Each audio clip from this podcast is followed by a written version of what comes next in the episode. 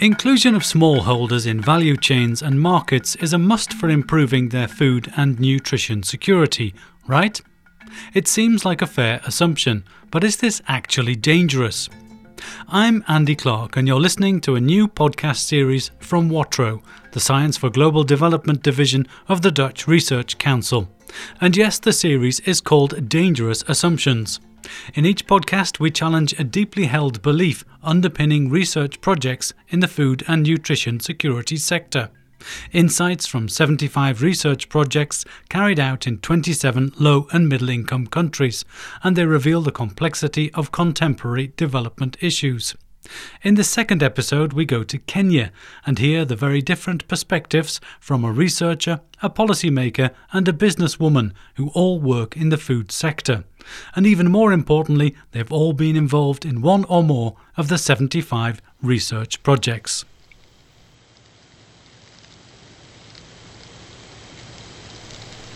It sounds like rain, but what you're hearing are black soldier fly larvae. The flies are being produced to make animal feed. This has uh, gone a long way to create um, new business ventures and as well as job creation for the smallholder farmers. I am Tangambi Chrysantus. I work as a research scientist um, with the International Center of Insect Physiology and Ecology based here in Nairobi, Kenya. I work with the Department for Insect for Food, Feed, and Other Uses here at the institution. The ongoing synthesis study of the research conducted in 27 countries tells us that including smallholders in value chains does not mean their food and nutrition security can be taken for granted. In fact, inclusion in formal value chains brings with it considerable risks farmers become dependent on decisions made by more powerful actors in the chain, for example, buyers and processors. They can become vulnerable to external market shocks and market volatility. Some projects showed that smallholders' food security could even be negatively impacted by value chain inclusion. For instance, due to a shift from cultivating food crops for household consumption to cash crops produced solely for the market. But research scientist Chrysantus Tanga points to evidence that the type of value chain that smallholders are introduced to matters. Their Black Soldier Fly project introduced in Kenya a farmer centered value chain approach that relieves some of the market pressures that smallholders involved in pig farming, poultry, or fisheries are facing.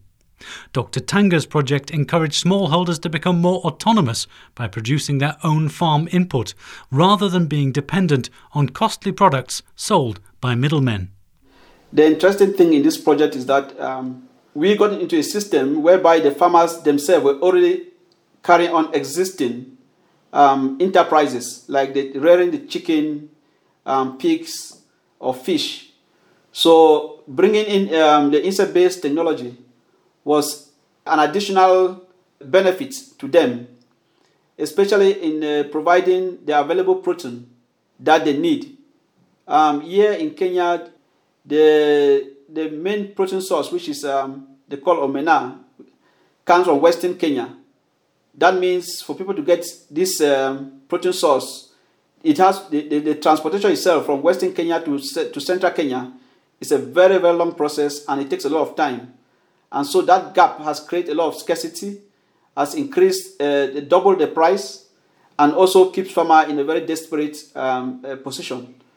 After carrying out our on-station trials, we realized that um, replacing the expensive fish meal uh, with insect-based feeds, the cost of, of uh, production was reduced by 25%, which is a clear indication of improved profitability for the smallholder farmers. The Black Soldier Fly project created an entirely new value chain for the smallholder farmers. They were introduced to methods to rear insects on organic farm waste that normally is discarded. The insects can either be used directly as feed for their own chicken and pigs, but the ambition is that farmers produce insects at a large scale for the animal feed market. Introducing this new production method is based on a circular economic model with sustainability at its core. This is the key to its success, according to the academic, and he says the impact for the smallholders has been significant and has had a positive impact on food and nutrition security.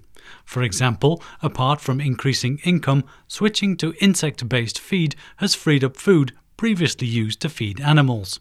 Uh, you are freeing um, both the, the fish and the, and the maize that goes back to um, to household household food um, uh, supply, that, which now to us is a very very good uh, huge impact, especially for, especially for smallholder farmers who are actually the vulnerable population in terms of this uh, crisis of uh, food insecurity. The project highlights, and this was confirmed in other projects covered by the synthesis study, that value chains can benefit the food and nutrition security of smallholders, but only if their needs, limitations, and capabilities are taken into account. Or, to put it differently, alternative approaches, such as promoted by the insect based feed project, show that there are three key aspects that need to be carefully considered when connecting farmers to markets, and those are the accessibility, affordability, and availability of the associated innovative processes and technologies. When this so called triple A is taken into account, a farmer centered value chain approach, the Insect Feed Project showed, can pay dividends. In this case, not only increasing income and freeing up food, but also reducing costs. More than 80% of the poultry, uh, fish, and pig farmers were actually willing to buy this insect based feed uh, product. And if you look at the context of Kenya, you can clearly you see that more than 70% of their material used for in animal feeds are actually imported. So that means if we are able to to produce this locally, that will cut down on this importation cost and therefore making more money available to um, to the population that we help to save their food needs. However, Dr. Tanga points out that this value chain integration doesn't happen overnight. If you look at the insect farming right now, is still done in an informal uh, fashion. And, and we uh, are aiming to continue to, to build a value chain until when we will be able to attain the level at which it, it will be more um, recognized and embraced as a, as a formal sector for the, within the economy of the country. The value chain is not properly developed um, in the sense that you see, um, if you look at the Kenyan context, you find that um, they need close to 90,000 metric tons of uh, protein to be able to, to feed in into the, the feed industry. But this, this amount of protein is not available. And when you look at what the farmers in Kenya right now are producing, is is, is just about uh, close to 5% of insect protein. And that means the gap, there's still a very huge demand gap of this um, alternative protein source. And which also means that although uh, more than 70% of the feed millers are so much interested in working with low cost uh, protein sources, the volume is not there to meet the demand. So most of the farmers still do, they do a lot of sales in very small scale and have not yet been able to penetrate the bigger markets. So um, a lot of things, as I said, are still done in an, in an informal way and and other, a couple of other things that need to be strengthened, like the policy, create a policy environment that will allow the flexibility of this um, enterprise to flourish. This policy environment received quite a lot of attention in the project, reflected in training of smallholders, collaboration with other institutions, and especially the efforts made to obtain certification of the safety and quality of the novel insect based animal feed. And once we did um, all this, we had to establish safety protocols by making sure that we evaluate the microbial pathogens or toxins that could be found in these different feeds. And our whole idea was that we wanted to drive the prospects of certification of this product.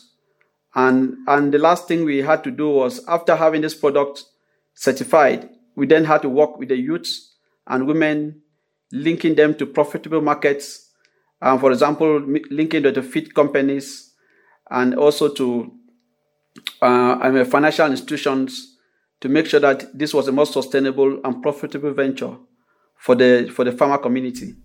So, when it comes to our assumption, the inclusion of smallholders in value chains and markets is a must for improving their food and nutrition security, Dr. Tanga sees great value in adopting a farmer centered value chain approach. Yeah, to me, it is, it is um, it's very correct. It's a very, very good uh, assumption because we have seen how it has transformed the lives of so many farmers, especially during this COVID um, 19 uh, pandemic, pandemic where um, there were a lot of travel restrictions. And as I said, um, there was, the people could not move out of Nairobi to Western Kenya. And so there was a lot of restriction in terms of uh, protein sources that animal uh, farmers could use for their, for their animals. And so most of the smallholder farmers who were keeping, who were farming these insects, were jubilating every day because they had a ready um, available source of protein to give to their, to their poultry. This Kenyan research scientist thus emphasizes the importance of introducing value chains that meet the needs and opportunities of smallholders.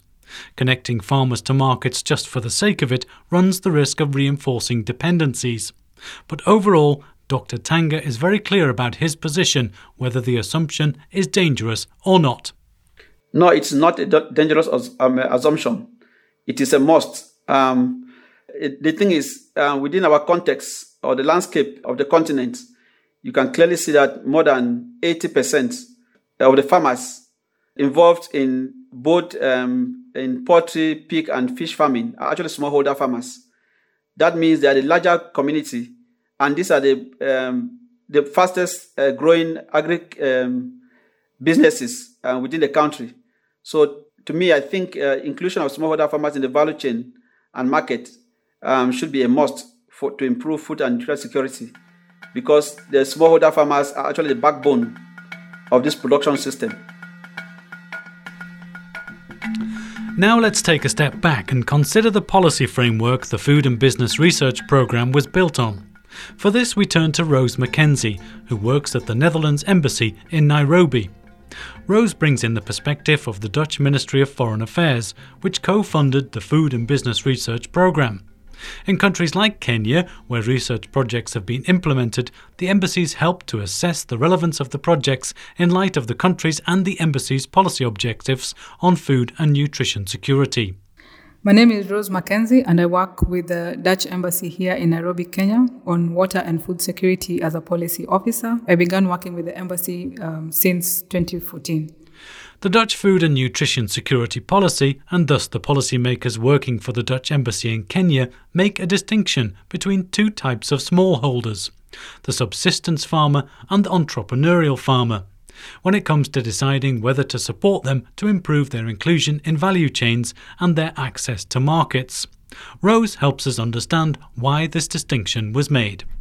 I would say it starts with the mindset. So, what we've seen is that um, the, the smallholders, the smallholder farmers, and the farm, the, the agricultural sector really um, has been perceived as a sector where people get into as a last resort. So the subsistence farmers will be doing farming because it's a last resort. They cannot get uh, a source of income from any other uh, activity, and therefore they're left with uh, farming as the only activity that they can do, uh, that they can get a source of income or can sustain themselves in one way or another. What this then means is that they are not necessarily investing in their in their farm in the sense that they are looking out for good quality input. They are actively participating uh, in, in in the market in the market space to get the best bargain for their for their produce. So the the the the agricultural produce that they get, some of this they consume at the household level, and the surplus they uh, take to the market. And the monies that come out of this are basically channeled towards either education or meeting other, other needs other than investing back to the farm. Now, an entrepreneurial farmer then is one who's got the mindset that I'm doing this farming as a business, so, which means then that uh, I will invest in it, I will I, I will get the, the right input for, for my farm. I will, I, will, I will source for market that gives me the best return uh, for my investment. And, I, I, and for that, you know, I've basically equipped myself with uh, clear record keeping, uh, for instance, and the profits that I get from uh, engaging in this, uh, in, in this way of farming is I plow it back into my farm and expand uh, my farming activities other than uh, taking this profit 100% and channeling it to either education or health or buying a new car or, or buying a new house. So, with this distinction made, implementation can follow. When I joined the embassy, we were on transition from aid to trade. We uh, sought to distinguish within the smallholder farmers who will be our specific uh, target group. So we, we have the subsistence farmers, and, and these ones we did not target because, of course, a lot of uh, aid support from other development partners were really targeting the subsistence farmers. And we zoomed in on the entrepreneurial farmers, those that were doing uh, farming as a business or had the potential to actually do farming as a business once uh, their capacity or awareness was built around uh, the whole concept of, of, of, being entrepreneurial as, as you do your farm activities. Uh, the purpose for having this kind of a distinction is because uh, we are moving from an aid relation to a trade relation where this farmer produce for both domestic and export market and can also, you know, uh, import um, produce or technologies uh, also from the Netherlands. It's clear that the embassies focus on supporting the entrepreneurial smallholders due to the Dutch government's trade rather than aid approach. This policy choice has implications for the vast majority of African subsistence farmers, whose food and nutrition security are the key concern of the research programme. Yet there's one policy area, Rose says, which also directly helps subsistence smallholders, and that is strengthening bargaining power by bringing the smallholders together in groups. They have a better bargaining power if they're organized in groups. Uh, for instance, uh, which uh, position, positions them uh, in, in, a, in, a, in, a, better way than acting individually in this uh, value chain. So, overall, ideally, uh, participating in a value chain should benefit the farmer by increasing their food security and nutrition. However, there are specifics in how they are getting involved in this value chain that could either undermine or actually strengthen that end goal. The fact that many subsistence farmers have fallen into agriculture as a last resort after other attempts at earning a living have failed, and the hand to mouth nature of their lives in general, means they have very different capacities and attitudes towards farming than the entrepreneurial farmers, according to Rose. Dealing with these specific differences adds complexity when examining policies to improve food and nutrition security. So, where does the policymaker stand on our assumption? Dangerous or not, in her view? Well, I think what makes the assumption dangerous is the use of the word a must in the, in the assumption. So the inclusion of smallholders in value chains and markets is a must for improving their food and nutrition security. So this must is it's the turnkey, and for me, it's what makes the assumption dangerous, especially if we are referring to at the household level. So it's at the level of the subsistence smallholders that the policymaker takes issue with our assumption. For the entrepreneurial smallholders, it's essential they get involved in value chains, and this will help secure the food and nutrition security of the nation as a whole. But at the individual subsistence farmer level, this is not necessarily the case. Now, with this assumption, my interpretation is that we are specifically uh, looking to their farmer level food and nutrition security. And I'm not sure whether then the must uh, is, is really a thing for them to then become uh, food and nutrition secure, them getting involved in value chains. Because they are already growing uh, their food, so they don't necessarily then have to get into a value chain because if they're able to diversify their production and with a little bit of uh, value addition, which does not necessarily require uh, it going up to the processor level, then I would debate whether it's really a must for them to get involved in the value chain. Now that we've heard from a Kenyan researcher and policymaker, let's turn to a private sector perspective on our assumption which is essentially all about the business of farming. Uh, my name is Margaret Komen. Um, uh, co founder and managing director of Mace Foods Limited, based in Eldoret, Kenya. Uh, Mace Foods Limited is a production and processing company specialized in spices and ethnic foods, both for export and domestic uh, uh, market. Where the company was registered in January 2002, so we are just about 20 years old, uh, 18 to be precise. The research project Margaret Komen worked on involved the production and marketing of indigenous vegetables. We took part in uh, the project that was titled Systemic Approach to Overcoming Constraints of Production and Marketing of Indigenous veg- Vegetables in Western Kenya.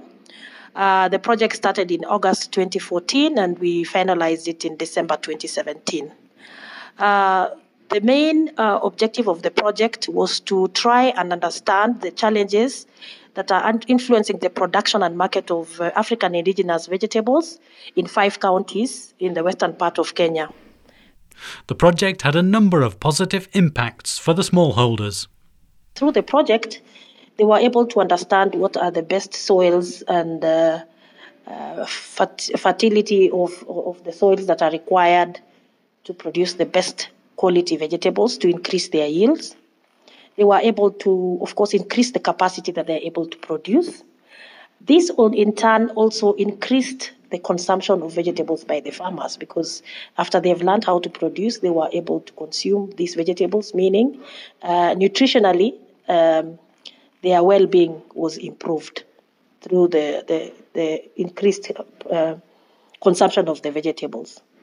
Uh, we were also able to increase the capacity of the farmers to work as associations and, and therefore be able to market their products uh, in, in, in groups and increase better prices. So, reducing the brokerage institutions that had come in to interfere with the market access. Part of these vegetables was supplied to our processing facility, and another part went into the local market because these are commonly consumed vegetables, but in the past they were not readily available, or sometimes if they were available, not in the right quality, not the right quantity, and also the quality was really, really poor. And there are more benefits. The farmers have been able to access the international market because we export the vegetables after processing them. Uh, they were able to reduce the post-harvest vegetable losses to less than 50%. It was very, very high in the in the beginning of the project because they were not able to manage the post-harvest uh, uh, management was really, really poor. They have increased access. They had increased access to fertilizers that partly were farm-hold manure that we trained them to compost their own manure, and others were able to access the conventional fertilizers from the veterinary shops. We also were able to link them now to the production systems and the agribusiness part of the business where they are able to understand that their products have a higher value and a higher market if they produce the best quality. Working on the project also had a direct impact on nutrition. As part of the marketing process of the indigenous vegetables, an analysis was conducted of the nutritional content. We were able to analyze in the beginning of the project what was the nutritional content of each of the vegetables, which was very well documented. So, in a detailed results oriented uh, report, we were able to show that there was an increase in consumption uh, in, in the availability of iron based uh, nutrients in their food systems because of consumption of these vegetables. So there are several nutrients that they were able to access by increasing the consumption of these vegetables, which in the past was missing from their diet. So we had, when we say we had uh, an improved welfare, we mean holistically the farmers were consuming healthier, uh, more nutritious foods by increasing not only the production but also the actual consumption at the household level. Improved nutrition, increased access to domestic and international markets, it all sounds great, but does including smallholder farmers in the value chain make business sense? Is it viable? Interesting question. I'll, I'll start by giving you one of the missions that we have as a company. Although we are a commercially based profit for, for profit company, we have a very strong social and economic link. Uh, we we would want that in whatever activity we do, we pay it back to the community. So based on that, the direct answer to your question is it is not viable from a business perspective. But it is fulfilling because it's, it actually feeds into our, our vision and mission and, and very rewarding. For me, myself, personally, as a co founder of the business, uh, we will probably never ever stop working with small scale farmers. Currently, the strategy we are using is to have a 50 50 approach. 50% of the production is done by small scale farmers, and the other 50% we do it with medium and large scale farmers. And we are trying to also build into our own production because we have to fulfill the demand in the market. Although through the small scale farmers, it is very expensive and much more difficult. But again, as I say, it is fulfilling from the vision and mission perspective of our business. This commitment to having an inclusive economy and getting the smallholders into the value chains takes time and money, says Margaret, but she believes it's essential. This reality was emphasized by several research projects. While integrating smallholders in value chains might sound tempting, local social and economic realities lead Margaret and private sector partners in other projects to question the viability of this ambition. So, if you ask them to produce uh, the African leafy vegetables from a purely commercial basis, they don't have even the, enough land to do that. They don't have the the technical capacity to to move very fast into a commercial perspective. So you have to spend a lot of time to train them. And uh, nobody is rewarding the business for training these farmers. This is completely free service that we provide. And uh, this involves a lot of costs. There is a lot of logistic cost. There is a lot of technical cost. There is a lot of human resource. And of course, the time. So if you cost all this, you can't load this cost on the on the price of the product. Otherwise, if you load this cost on the price of the product, then you're no longer competitive. But she says there are some markets which recognize this holistic approach. If you have speci- specialized markets, like for example, fair trade markets that recognize the whole value chain, uh, right now we see a lot of buyers um, and a lot of markets want to really have a traceability system to understand how the product is coming in. And we've seen a lot of uh, the trend now is that people appreciate if the end product is feeding back into a value chain where we have part of the SD, SDGs are being fulfilled through this product. So we have many, many companies and, and businesses that are buying from us that are really, really keen to see that this product is uh, improving the livelihoods of several people. So, what about the risks of becoming involved in new value chains and markets for the smallholders themselves? They are many and varied. First and foremost, the biggest risk for the, the small scale farmers is the issue around climate change. Alongside uh, climate change, which is a huge and ever changing risk, a constant flood of new products coming from a range of players, including seed companies and research organizations, is leading to a cluttered marketplace and creating confusion amongst farmers as to what to produce. And there's also the risk of soil depletion, too, according to the businesswoman. I think those are part of the risks that I can think I can, yeah, mention. But that said, Margaret Komen is clear that for her the benefits outweigh the risks, and when asked about our assumption, she's clear that for her it's not dangerous. It's not a dangerous assumption because if you if you have a market-led production, then you have sustainability. But if they are only going to produce because it is something that they consume and there is nothing that is driving the whole value chain, then it's you have immediately a breakage. So I think the inclusion of smallholder farmers to market-led production, where they have at least a, a commercial uh, objective at some point in the value chain, is it's not a dangerous assumption. It's actually I think it's, it's an assumption that can be validated. And as a final thought, the businesswoman says the Indigenous Vegetable Project delivered a real eye opener for her. For, for me, in particular, as, as the leader of, uh, from the private sector and working with the research institution, for me, what was the eye opener was that there is so much that lies in research that is not necessarily uh, utilized at the farm level and at the processing level. So there's a lot of information and a lot of research and a lot of things that have been done in research institutions that are so useful for the farmers, for processors, and it's not available. This project for me was a clear indication that we need to integrate these three parties because there is so much being done in the research institutions, and this information is not coming back to the to the users.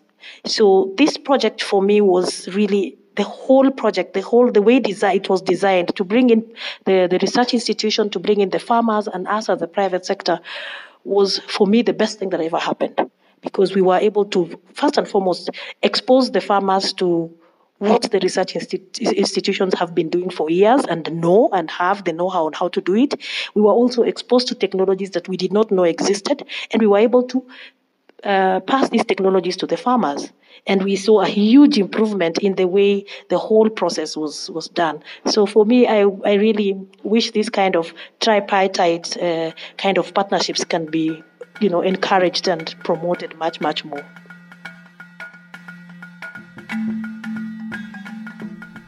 So, when looking at our assumption this time around, inclusion of smallholders in value chains and markets is a must for improving their food and nutrition security, policymaker Rose McKenzie says yes when it comes to securing the food and nutrition security of the country as a whole, but she questions whether this inclusion is essential for subsistence smallholders who are not the focus of the Dutch policy for improving food and nutrition security.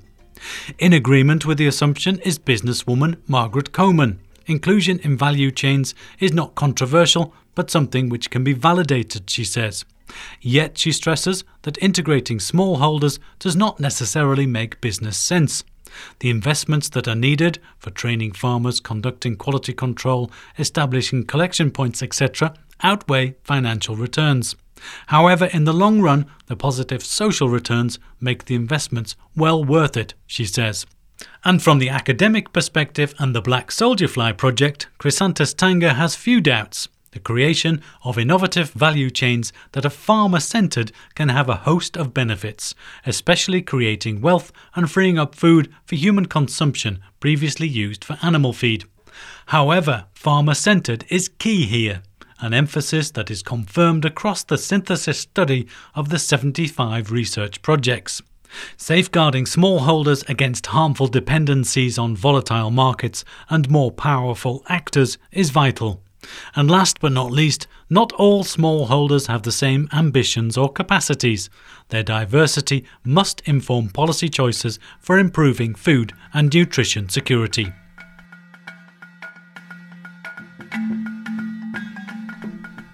You've been listening to the Dangerous Assumptions podcast from the Science for Global Development Division of the Dutch Research Council. My name is Andy Clark, and I've been producing the podcast together with Ellen Lammers and Daniela De Winter from DBM Research. It would be great if you can share the podcast in your network, as we'd love to generate discussion. You can learn more about the Food and Business Research Programme at nwo.nl forward slash food and business, nwo.nl forward slash food and business. And if you want to react to this podcast, then send a message to gcp at nwo.nl. gcp at nwo.nl. Thanks for listening.